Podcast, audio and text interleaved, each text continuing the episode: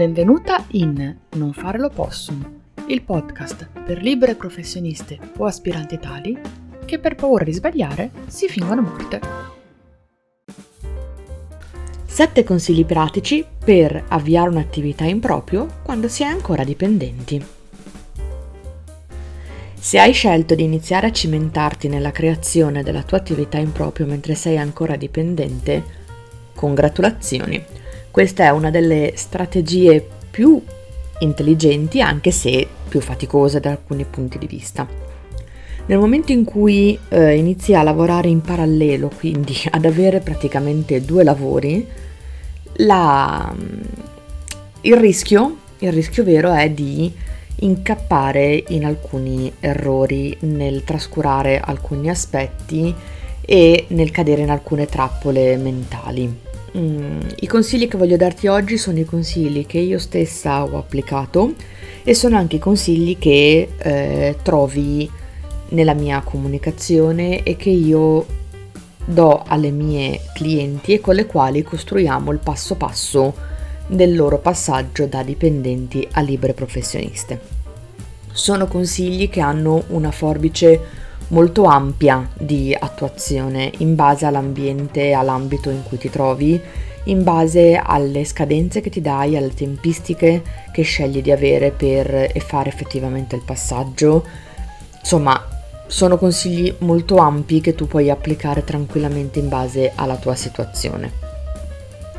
Il passaggio da dipendente a libera professionista terrorizza un po' tutti, ovviamente terrorizza maggiormente chi ha delle responsabilità economiche verso terzi e chi di questo lavoro eh, ci vive e non ha aiuti esterni su cui poter contare. Per questo è importante creare un progetto e un programma da seguire e di questo mh, mm, poi magari ne parliamo in una puntata dedicata perché la creazione di un progetto fattibile secondo me è un punto molto molto centrale e se ne parliamo oggi rischiamo di confondere i due piani. Manteniamoci su questi mh, mm, sette consigli che ti voglio dare mh, mm, per gestire, iniziare a gestire in maniera autonoma l'attività in parallelo. Il primo consiglio parla di valore, o meglio, che il nuovo lavoro a cui ti stai dedicando vale tanto quanto il vecchio anche se in questo momento non stai incassando. Questo vuol dire che anche se in questo momento sei in una fase progettuale, anche se in questo momento è solo tutta teoria ed effettivamente il tuo conto corrente non vede arrivare subito i risultati economici del tuo impegno, questo non vuol dire che tu ti ci debba dedicare meno o debba porre meno attenzione alle cose che fai del tuo secondo lavoro, o meglio, del tuo momentaneo secondo lavoro. Questo ci porta in automatico al secondo punto, ovvero qual è la risorsa più importante che hai e che devi gestire meglio in questo momento? È il tempo. Tu sei una persona con due lavori, uno full time e un'attività da far decollare. Questo vuol dire che devi saper calibrare il tempo in maniera giusta. Per esempio, quando ti stai dedicando al tuo business, quindi stai lavorando sui post dei social, mh, mm, oppure stai creando perché magari hai un prodotto che vuoi vendere, mh, mm, stai creando i modelli, i primi modelli, le prime versioni dei tuoi prodotti. E in quel momento ti arriva una mail dal tuo lavoro da dipendente che non è urgente, per la quale effettivamente un intervento immediato non è assolutamente necessario, Lascia perdere, rimani concentrato su quello che stai facendo. Se proprio sei come me e sei una persona per la quale deve fare tutto subito perché sennò poi le vengono i sensi di colpa, almeno finisci quello che stai facendo prima di passare a rispondere a quella mail. Perché se no cosa ti succede? Succede che lasci un lavoro a metà, l'altro rispondi alla mail con mezzo cervello concentrato sul lavoro che stavi facendo, rispondi alla mail, magari nella mail commetti un errore stupido perché la, la tua mente è quella, non la puoi scindere in tante task differenti in contemporanea. Quando ti rimetti a lavorare su quello che stavi facendo per la tua attività, hai perso magari il filo del discorso o la concentrazione. Quindi è molto importante che tu sappia scindere i momenti e sappia conservare come se fossero in una bolla il momento in cui lavori a ogni singola attività dei tuoi lavori. Questo vuol dire anche che se sei in ufficio e eh, stai facendo una call, magari non ti metti a scrollare Instagram per vedere se il tuo post ha raggiunto il numero di interazioni che desideravi, lo farai nel momento opportuno. Questo ti serve a scindere i due momenti. Se sei in pausa pranzo e ti viene l'illuminazione di un'evoluzione del tuo prodotto o un'aggiunta al tuo servizio, fatti una nota. Però non svilupparla in quel momento, perché in quel momento tu sei concentrata e devi essere concentrata a fare dell'altro. Il rimanere concentrata ti permette di evitare ehm, alcune trappole, che sono per esempio il non prenderti sul serio, quindi evita di pensare che questa seconda attività non sia importante o tu non, non sia importante per questa attività o la tua attività non possa fare in qualche modo una differenza alla tua vita e perché no anche alla vita degli altri non pensare vabbè è secondario lo faccio dopo e qui mi ricollega al discorso di prima. Cioè se tu in quel momento stai scrivendo il post che deve uscire il post che hai programmato il, l'articolo del blog che, program- che vuoi programmare la newsletter indipendentemente dalla, dalla cosa che stai facendo non la rimandare a dopo facendo cam- cambiando la priorità delle tue azioni. Perché quello che stai facendo è importante e infine, non giustificare ogni tua scelta a chiunque. Tutti avranno da dirti qualcosa. Questo è il suggerimento numero 4. Tutti avranno qualcosa da dire. Ascolta tutti, ma poi decidi tu. La fatica la stai facendo tu, sei tu che ti stai smazzando due lavori, sei tu che stai facendo il possibile e l'impossibile per ottenere dei risultati i consigli sono ben accetti, le opinioni costruttive, i consigli anche, ma alla fine la responsabilità è tua, così come gli oneri e gli onori. Perché le persone che adesso ti stanno dando questo consiglio che gli sembra eh, il migliore sulla faccia della terra, sono le stesse che ti andranno a criticare nel momento in cui capirai che devi lasciare del tempo al dolce far niente, che è il mio consiglio successivo. Non fare niente in alcuni momenti è molto più importante che lavorare a stromba tutto. E tu mi dirai, ma scusami, mi hai detto che devo dedicarmi al mio secondo lavoro come se fosse il primo, eccetera, eccetera. Sì, ma non ti ho detto che devi morire facendo questo passaggio.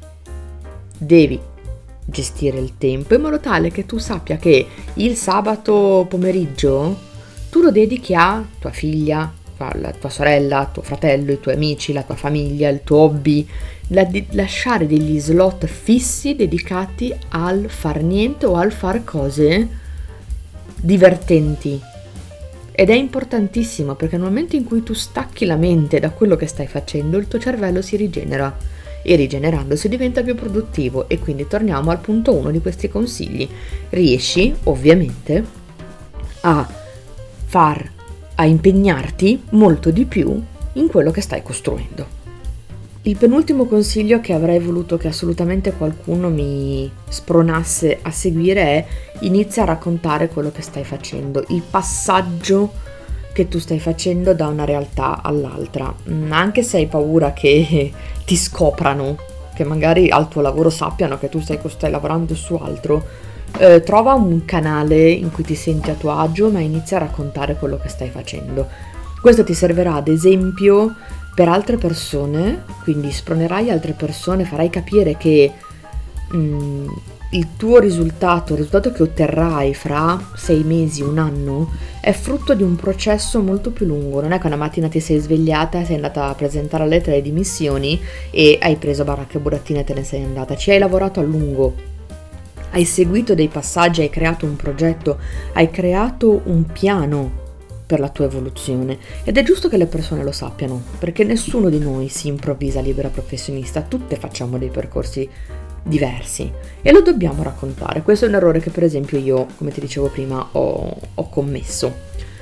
Un esempio pratico, metti conto che vuoi fare la ceramista inizia a seguire un corso di ceramica nel quale le tue prime tazze sono tutte storte, eh, sbeccate, quando le metti nel forno sbagli qualcosa e scoppiano e via dicendo.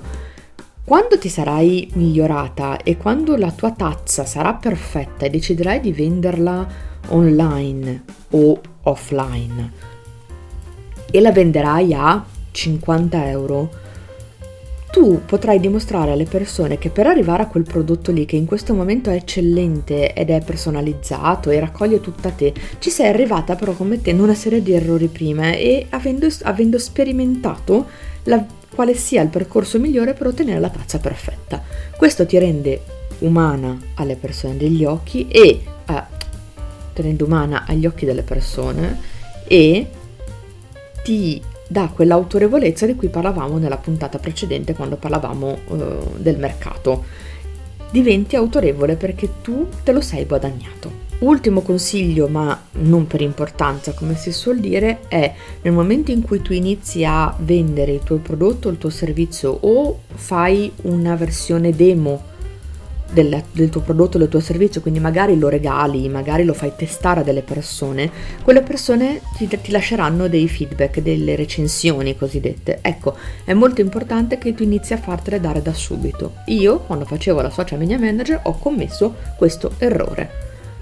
Non mi sono fatta dare i feedback dalle persone con cui, cui, con cui lavoravo Dici ti servirebbero adesso nella tua nuova veste? Non mi servirebbero, ma sì in realtà, perché comunque mh, mm, sono una validazione della tipologia di professionista che sono.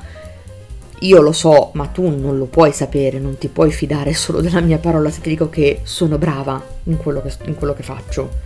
Devi avere una validazione, lo stesso vale per gli altri. Puoi essere eh, la miglior... Nutrizionista sulla faccia della terra, ehm, puoi creare dei piani eh, super personalizzati delle, per i tuoi clienti per i tuoi pazienti, ma questo non lo sa nessuno perché nessuno ha mai detto no guarda che cazzo è brava. Ecco, le recensioni ti servono a queste, quelle positive. Quelle negative cosa ti servono? Ti servono a capire cosa puoi migliorare e come farlo. Quindi è importantissimo che le persone ti diano dei feedback e io per fare questo ti consiglio sempre di mandare un questionario anonimo, tanto a te non interessa sempre sapere, soprattutto all'inizio, chi ti sta dando quel feedback, a te serve il feedback, mm, un questionario anonimo per capire come è andato il servizio o il prodotto che hai venduto. Questo è super super super utile. Come ti dicevo all'inizio, questi sette consigli tu li puoi eh, adattare, plasmare sulle tue necessità, ma sono super curiosa di sapere se da libera professionista hai mancato qualcuno di questi consigli e quindi ti ritrovi e se da futura eh, libera professionista sei pronta a metterli in, in gioco. Io ti invito appunto a mandarmi una mail, a scrivermi su Instagram come preferisci per farmi sapere appunto i tuoi feedback tornando all'ultimo punto.